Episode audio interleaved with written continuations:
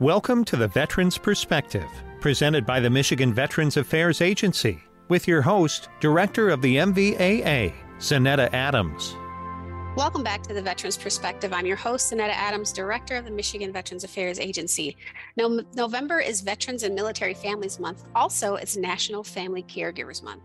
It's really an important time to recognize veterans and all the family members who care for our service members and veterans.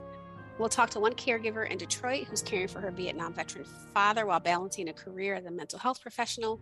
We'll also talk about emergency assistance and mental health resources for veterans, and also this year's inductees into the Michigan Military of Veterans Hall of Honor. Joining us today is Angelina Taylor, a hidden hero for the Elizabeth Dole Foundation and the mental health professional, Jeff Frisby, Executive Director of National Guard Association of Michigan, and Valde Garcia, former state senator and Army colonel, who will talk to us today about his role with the Michigan Military and Veterans Hall of Honor. It's a show you don't want to miss. So stick around. We'll be right back on the Veterans Perspective.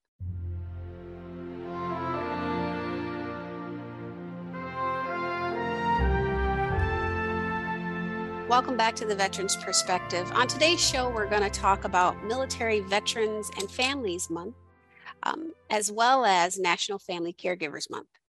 And we'll also be talking about the 2022 inductees into the Michigan uh, Military Veterans Hall of Honor and then mental health resources for veterans as well. You know, um, this uh, earlier this month, Governor Whitmer proclaimed November as Veterans and Military Families Month. Also, National Family Caregivers Month is a time celebrated every November to recognize and honor family members across the country who care for a loved one.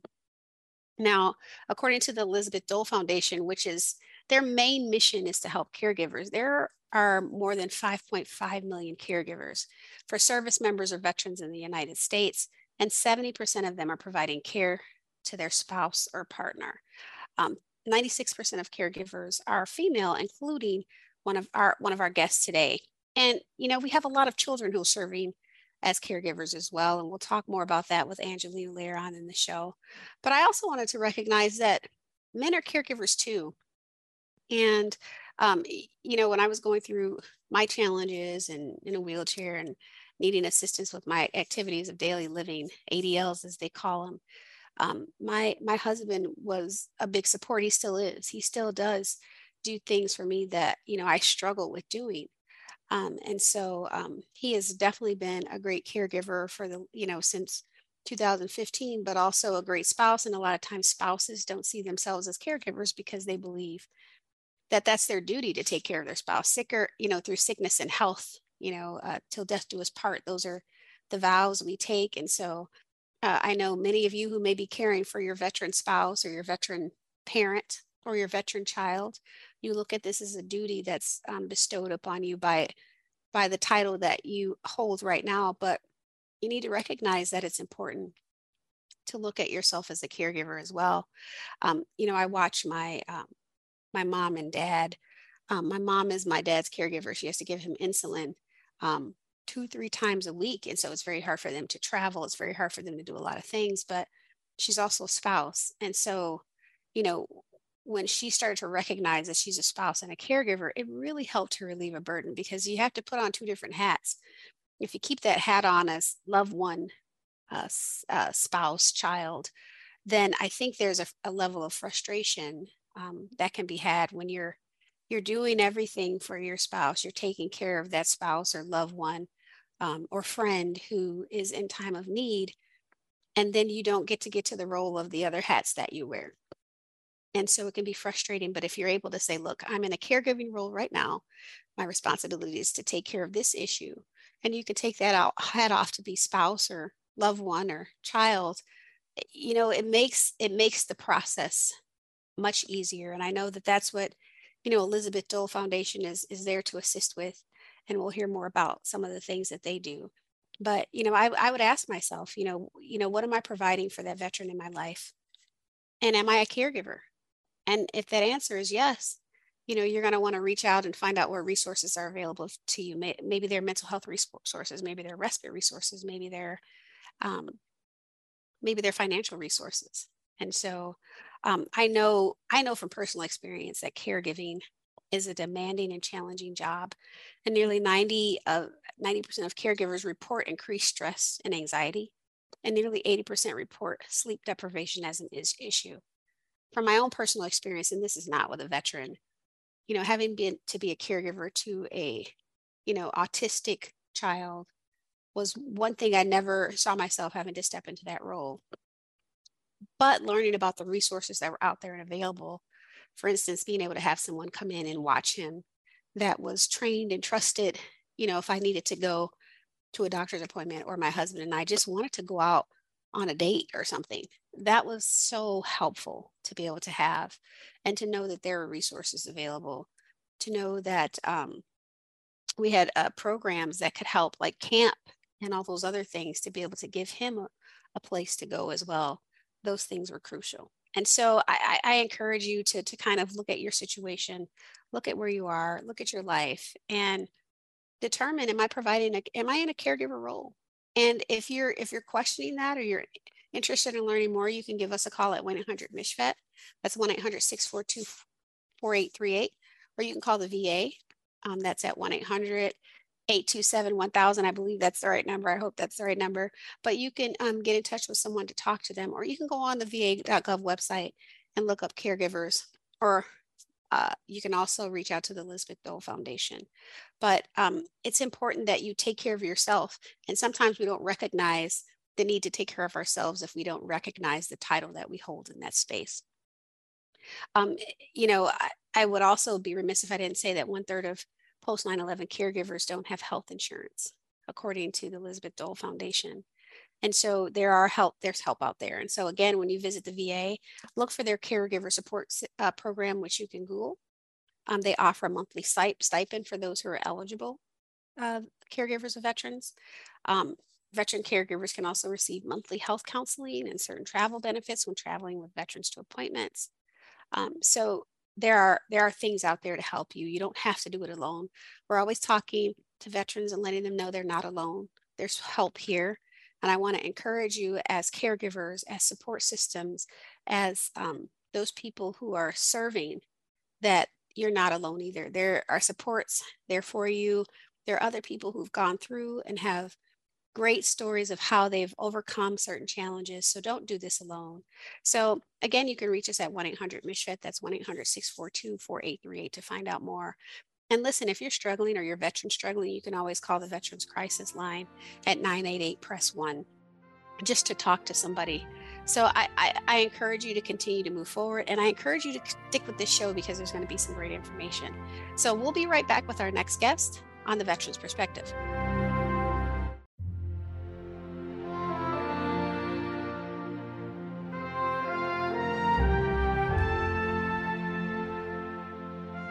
Welcome back to the Veterans Perspective. Joining me as our first guest today is Angelina Taylor. Angelina is a mental health professional, a military caregiver, and caregiver advocate in Detroit. She provides care management to a caseload of over 200 clients with various diagnoses, uh, ranging from ADHD to depression to bipolar disorder. She earned a bachelor's degree in psychology and master's degree in educational psychology, both from Wayne State. And she is a reigning former, I don't know what the title is, uh, pageant queen correct? Yes, that's correct. Reigning uh, Miss Michigan World Universal. Well, welcome to the show and thank you for your service to, you know, veterans really. Thank you so much. Thank you for having me, Director Adams. So, I mean, I know this is not your first time on the show, so welcome back. Um, I, you know, we're talking today about this month is um, it was I know the governor proclaimed this as Veterans and um, Military Families Month, and it's also National Caregivers Month uh, here in November. And so uh, we know that uh, caregivers like you are hidden heroes. We they don't step forward from the shadows. A lot of times they don't recognize their service, um, and so um, I would love to know a little bit more about um, you and what you're doing and how you got to this place. Yes, absolutely. Um, just a little bit of background about myself. Uh, I grew up here in Detroit. As you mentioned earlier, I'm a graduate from Wayne State University. Um, over the last few years, I've been working as a mental health professional and obviously taking care of dad. Um, I love to travel. I'm a cat mom and love to advocate for my community and other caregivers. Well, that's great. And so, um, can you tell us a little bit about your dad? Yes, absolutely. Um, my dad is a um, he's a Marine Corps veteran. He is retired from Detroit Police Department for over 25 years, as well as an additional 13 years from the Detroit Public Schools Police Department. Okay, and he's a Vietnam veteran, right? Yes, that's correct. Yeah, um, and so you you when did you realize that you were a caregiver? When did I realize that I was a caregiver? Um, well, I I found my dad at home after he had had a stroke, so that was kind of it wasn't an immediate, you know, notion that oh, I'm going to end up being dad's caregiver. But as he began to need, you know, more care staying at the hospital, his needs being met coming home from his hospital stay. Um, eventually, some months into it, once he came, once he came home from the facility, it was like, oh, this is real. Um, I'm the one responsible for his care now. This is, you know, it's my responsibility to make sure that he's getting his needs met. And then when I started to look for resources um, to support, you know, the things we needed at home and taking care of him, that's when I realized, and when I'd seen the term caregiver used so often, and then it finally registered I'm my dad's caregiver. Yeah. Yeah, I mean, and I think that's probably uh, similar stories to a lot of people. They don't recognize that title, title because you were just serving as daughter to your dad, right? You didn't see yeah. yourself as any other title. Exactly. Yeah. Initially, it was just me feeling, you know, this is dad. I'm going to make sure he's taken care of. But then um, looking for different support groups and resources, like, oh, right. I'm his, you know, that I'm considered his caregiver. So it made sense yeah. And and you know once you recognize that that title like how did how did your life change from there recognizing that title um, was a big game changer. It led to me being able to find different resources that catered to the caregiving community. Um, one of those communities is the Hidden Heroes community for military and veteran caregivers. So just being able to connect with other people who are in the same position, being able to find different uh, resources that can help him with the needs that he needs as a veteran and an aging adult. Um, so it's very, it's been very helpful to identify as a caregiver for sure.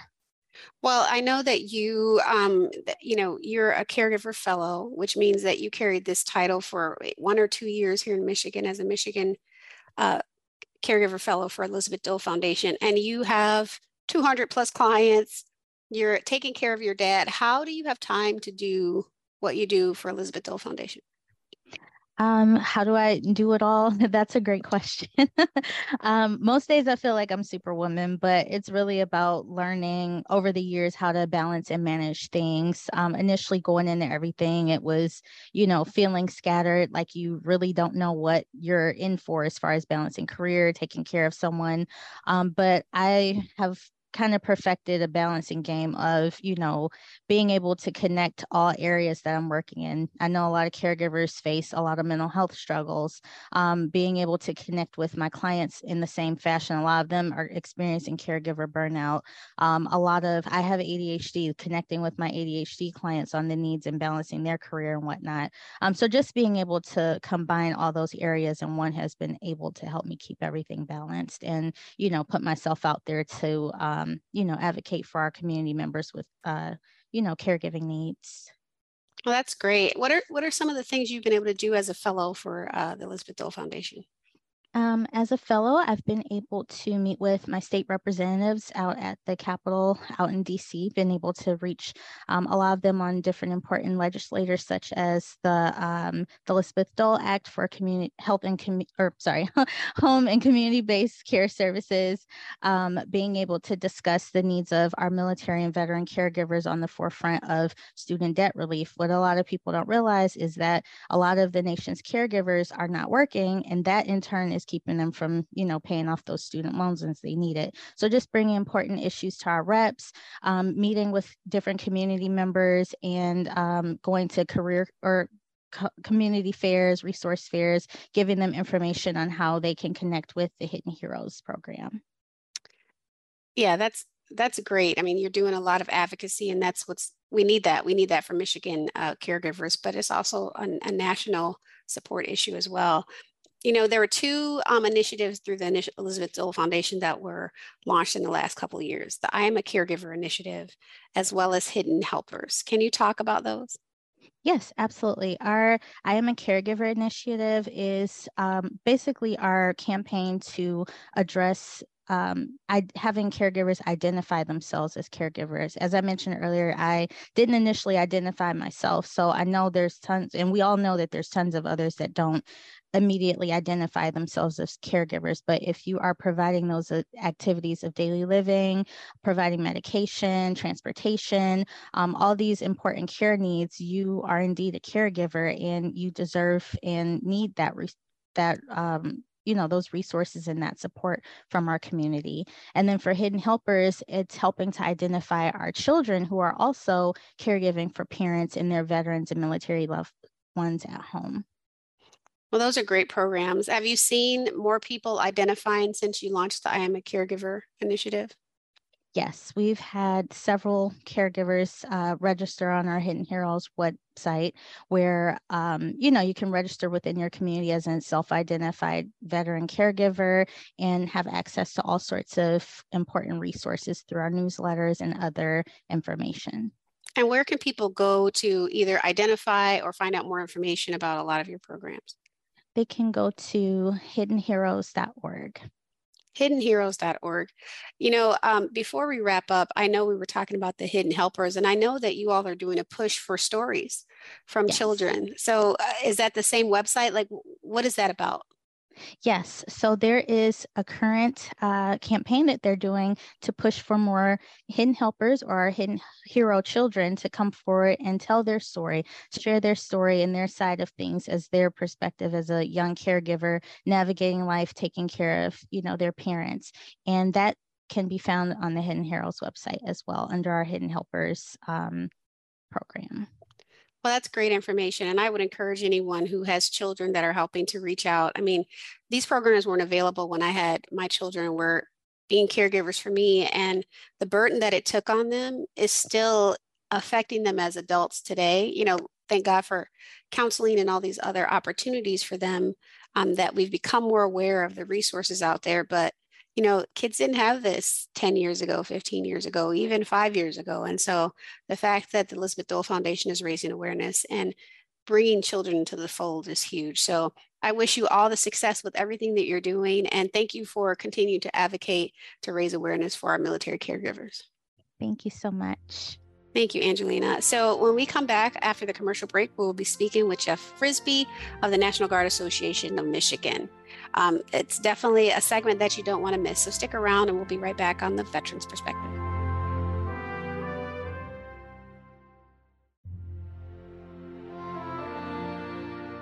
Welcome back to the Veterans Perspective, presented by the Michigan Veterans Affairs Agency. Now, your host, Director of the MVAA, Zanetta Adams.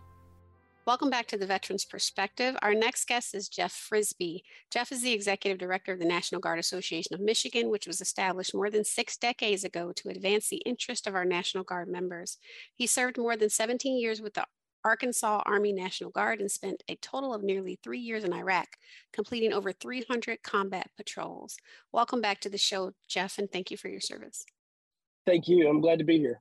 Yeah, and you know, so and I, I just want to uh, let everyone know too that uh, you know if you didn't if you didn't serve in the National Guard or you're not in the National Guard, don't tune out because there are so many great programs that nagam has for veterans as well to be able to assist, and so um, you're going to want to listen. Um, so you know we're you, you got a lot of stuff going on right now. I know you all are planning for some events in 2024. We just um, wrapped up the uh, Michigan Veterans uh, Gala here um, in Lansing earlier this month. Um, but I wanted to talk about one of the things that you all are doing that's kind of this, uh, I guess it's a national campaign, but it's something that affects Michiganders, and that's the 54 by 24 campaign. Can you talk a little bit about that and what what what what you're doing with that? Absolutely. So uh, you mentioned that we have some big things coming up, and we have these big conferences that we're planning for in 2024. And our goals right now, we're, we're bringing all guard, every every state and the four territories to Detroit, and we're going to celebrate the National Guard in a 10 day span. We're going to have about 7,000 guardsmen that are here that during that time frame, and most uh, states that host these conferences they use them as a fundraiser. And what we decided to do, because we have a charitable arm of our organization, is that we didn't want to make money off of this conference. Instead, we wanted to find a way that we could give back. And we wanted to find a way that we could give back to one of the, the most plaguing problems that we have right now within the Department of Defense, within our veterans community, and, and certainly within the National Guard. And that is this, this suicide problem that we are struggling to really get under control. When we we're looking at how do how do we do that? How do we become a part of this na- nationwide solution? Uh, we discovered uh, that there are campaigns across the nation that that provide service dogs, medically trained service dogs to veterans, and those organizations right now have some phenomenal numbers. A particular organization that we are working with actually has a zero percent suicide rate um, for their veterans. So when we we we think about the the phrases that we use to talk about this problem, specifically the the 22 a day, and we throw that number around, and then we look at this organization who over the last decade has a zero percent suicide rate. We felt like we were onto something. So this 54 by 24 campaign that you mentioned, we when we have these two national conferences and the National Guard from all across the country here in Detroit our effort is to sponsor one service dog for a veteran in all of the 54 states and territories. And we want to be able to bring those veterans, those guardsmen, those veterans to Detroit and let them tell their own story of how their life has been impacted, how it's been changed, and even how they found themselves out of uh, these suicidal ideations and these depression um, periods of depression in their life and how the service dog made an impact to that. So we're hoping that we can really catch some fire with this campaign and provide what may be a very viable solution to the suicide problem. Oh, that's great. And so, where are you at right now with that? So, right now we have uh, seven dogs that have actually been fully funded. So, we have seven states Michigan was the first state that we were able to support. Um, we have a veteran that's in the Detroit area that we were able to uh, support there. And then we have uh, six other states that we've fully funded. And we have uh, 10 other states that are either involved in this campaign, they're currently raising money to help us sponsor a dog, or uh, corporate entities that are doing the same. So we're almost to about, uh, we're at 17 dogs right now, I think, uh, is exactly where we're at for saying, hey, we've got this money raised to sponsor these 17 dogs. And uh, the 10 that I'm talking about that we're currently uh, fundraising for, not all 10 of those have been designated to a state.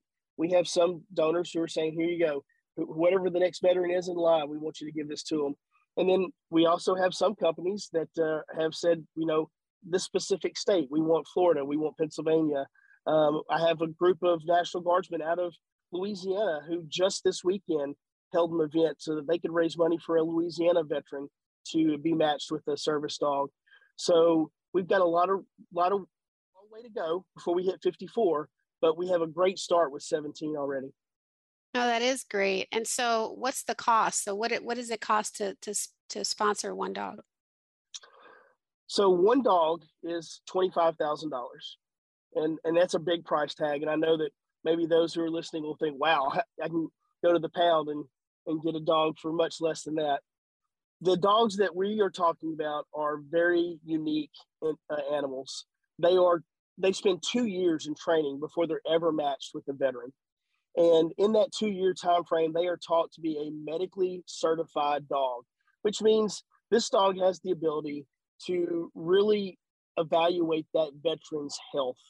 He can he can sense uh, sugar levels in his uh, for his blood. Uh, he can sense chemical imbalances in the brain. He has the ability to recognize that that veteran is going through some sort of depressive episode and can and makes its way to that veteran to try to pull him out. He does everything he can medically to identify the problem and help the veteran get beyond the problem. Oh, that's great news. And, and it is a expense and that expense is not put on the veteran, which is why I know you're raising funds. So we appreciate that. And we'll, we'll share the website that people can go to to either support or maybe apply for a dog um, at, at, the end here. But I wanted to switch gears really quickly um, to talk about the National Guard Association of Michigan's Veteran Support Grant. Um, who, who is that benefiting? What is that grant for?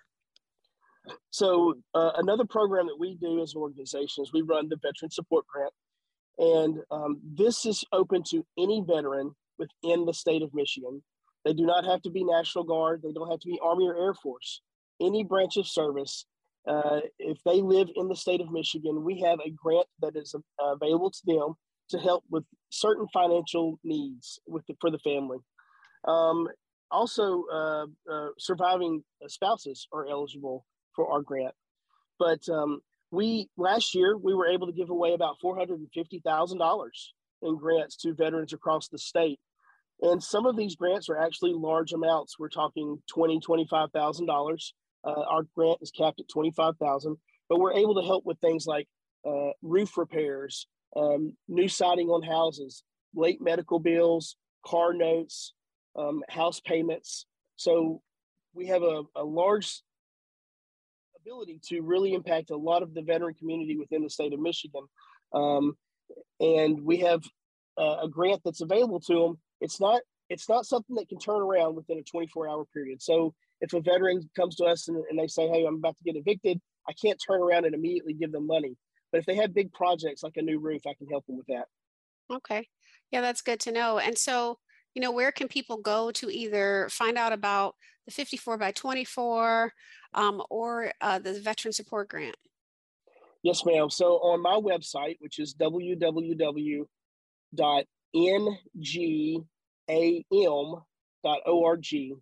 uh, the very first thing that'll pop up is a 54 by 24 campaign. And then also on my website, if they look up in the top right corner, they'll see Veteran Support Grant as one of the menu options and they can go there to learn about the grant process. That's great information. You shared a lot of good information, and these are life-saving information from the resources that people need to to to stay afloat to the the the um, service animals. So, thank you so much for joining us again and sharing this great information with us today, Jeff. Thank you, and thank you for all that you're doing for our community. All right, thanks. We'll be right back on the Veterans Perspective after this commercial break.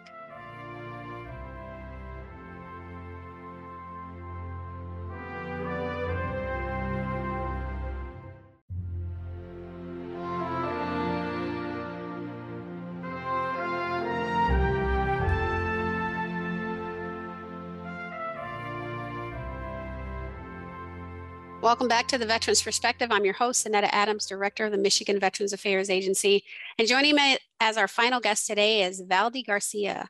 Valde spent more than 30 years as an Army officer in active duty, National Guard, and Reserve roles. He also served as a state representative and state senator here in Michigan.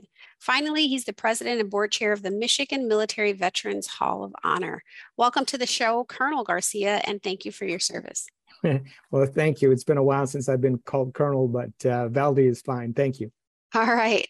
Well, um, you know, I I was so honored to be able to participate on behalf of uh, Governor Whitmer in the Michigan um, Hall of Honor uh, recognition last week. And so, um, can you talk a little bit about what is the Hall of Honor? So, the Hall of Honor is a nonprofit organization started in 2018 with the idea of recognizing Michiganders who served uh, their nation in uniform and have either distinguished themselves in military service or after they put away their uniform, gone on to do great things uh, for their communities, their state, or or the country. Okay, and so how long has this uh, Hall of Honor been active, or what? How long have you been doing what you've been doing? Well, we inducted our first class in the spring of 2019, and we were going to do uh, the same thing in the spring of 2020, but COVID hit and we had to delay our induction ceremonies. And we actually combined the 2020 class and the 2021 class and moved it to November of uh, 2021. So the ceremony that you took part in, uh, again, this uh, past week, was our fourth class, but uh, only our third ceremony. So uh, we're very happy with the results. um, in terms of the people that we've inducted into the Hall of Honor. And it's a very special mission. It's a little bit unique in terms of we recognize veterans. So, and I realize there are a lot of veterans organizations out there uh, doing great things. This one is slightly different. So, with the Hall of Honor, just from my understanding, every single inductee is a veteran, but you you recognize them for uh, as military inductees and veterans inductees. Can you talk about the distinction? Sure. For instance, we've had some Michiganders who've done uh, significant things. They've gone on to very high rank. They become generals or admirals. Uh, we've had female uh, admirals. We've had Air Force generals. We've had Tuskegee Airmen. But we've also had veterans who've gone on after they, they left the uniform, they went on to do great things. People like Bill Milliken, Gerald Ford.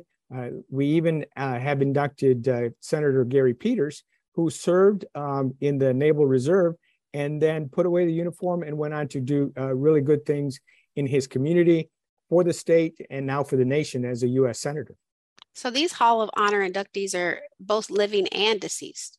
Absolutely. In fact, uh, uh, by a vote of the board, all of the uh, recipients of the um, Medal of Honor have been inducted into the hall. And then we try and feature some of them in our program booklet each time. But eventually, we hope to have a building where we can recognize all of these men and women who've done great deeds. But you know, we you know we we talk about uh, folks have done great things, but also, and we talked about generals and admirals, but we also have folks who are privates and corporals and sergeants who've distinguished themselves in military service and and some uh, ultimately gave their life uh, in the service of their country mm-hmm.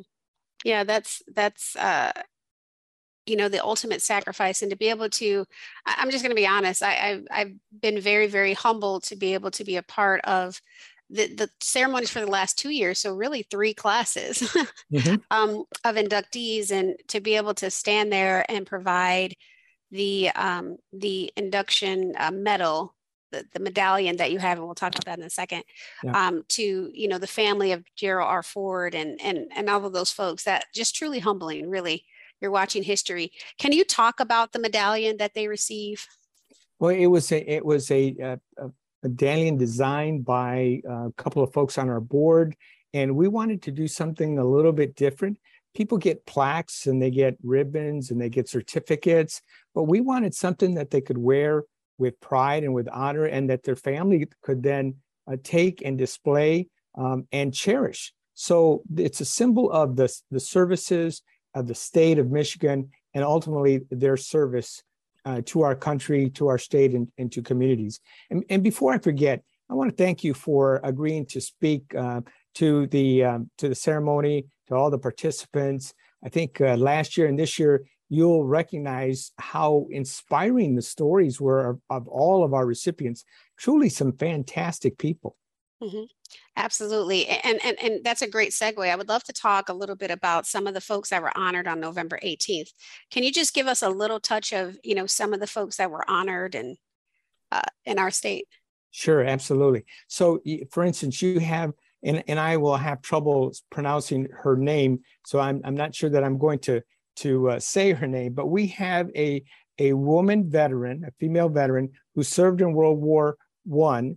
Um, back in World War One, John Pershing, the commander of U.S. forces, put out a call for assistance for telephone operators to help with the communications. This would free up um, the fighting men to be able to serve on the front lines. And so this young lady at the age of 25 uh, left her family and home behind, traveled to um, um, Europe, to France in particular, and served as a telephone operator, one of, of I believe, um, a couple dozen from Michigan. And they endured all the same hardships that uh, the men, the fighting men, did as well. Unfortunately, she was when she was discharged she was not given veteran status and they had to fight for that recognition and all the benefits that are accrued to all of our veterans so you know it, it ended uh, well for her but it took a very long time for her to receive the recognition that that that she deserved. We we've had uh, a lieutenant general a young man who was drafted and then ended up uh, staying in and, and becoming a, a three-star general. We've had uh, one of the recipients, Colonel Anderson, was the was featured in a Vietnam document documentary of the Anderson platoon, Vietnam. Uh, we've had um, others, again, uh, both men and women, who have done great things for veterans here in the state. And uh, I guess my favorite is uh, Tom Skerritt, uh, mm. because growing up, I had wanted to be a fighter pilot. But as I mentioned in, in the uh, ceremony, there were reasons why that didn't happen. But to have someone like Tom Skerritt, who's featured in many films portraying the American fighting man, um, and to have him recognized, plus the fact that he's doing great things for servicemen out in California, um, I, I, just thought was a, a great thing. Yeah, I I, I remember um, when I read his bio and I was I get to get to introduce him as his you know or I get to award his award and I'm like yeah I remember he was in the first Top Gun. Exactly, and and he was uh, he was a tough guy. I mean, he was a no nonsense guy, and when I found out that he was a uh, uh, a Michigander and he was doing all these great things for veterans as well, uh, it was a no brainer, and the and the board selected him to be one of the recipients. Yeah.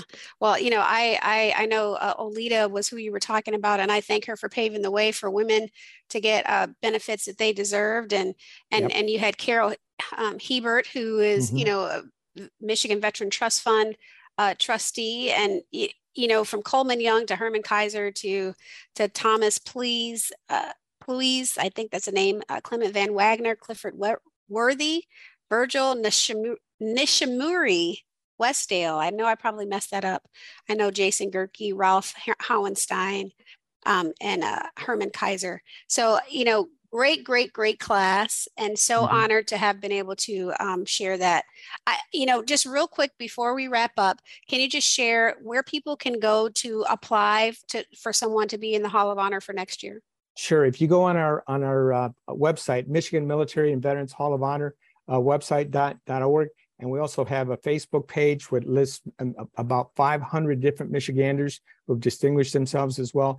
But uh, they can go to either one of those two. They go to the, the, the website and fill out an application or send us an email, and we will take their nomination under consideration. All nominations have to be in by May 30th of 2023. The board will then review all the nominations and then vote on them. And uh, the top eight uh, from each category get uh, selected and only six will be inducted.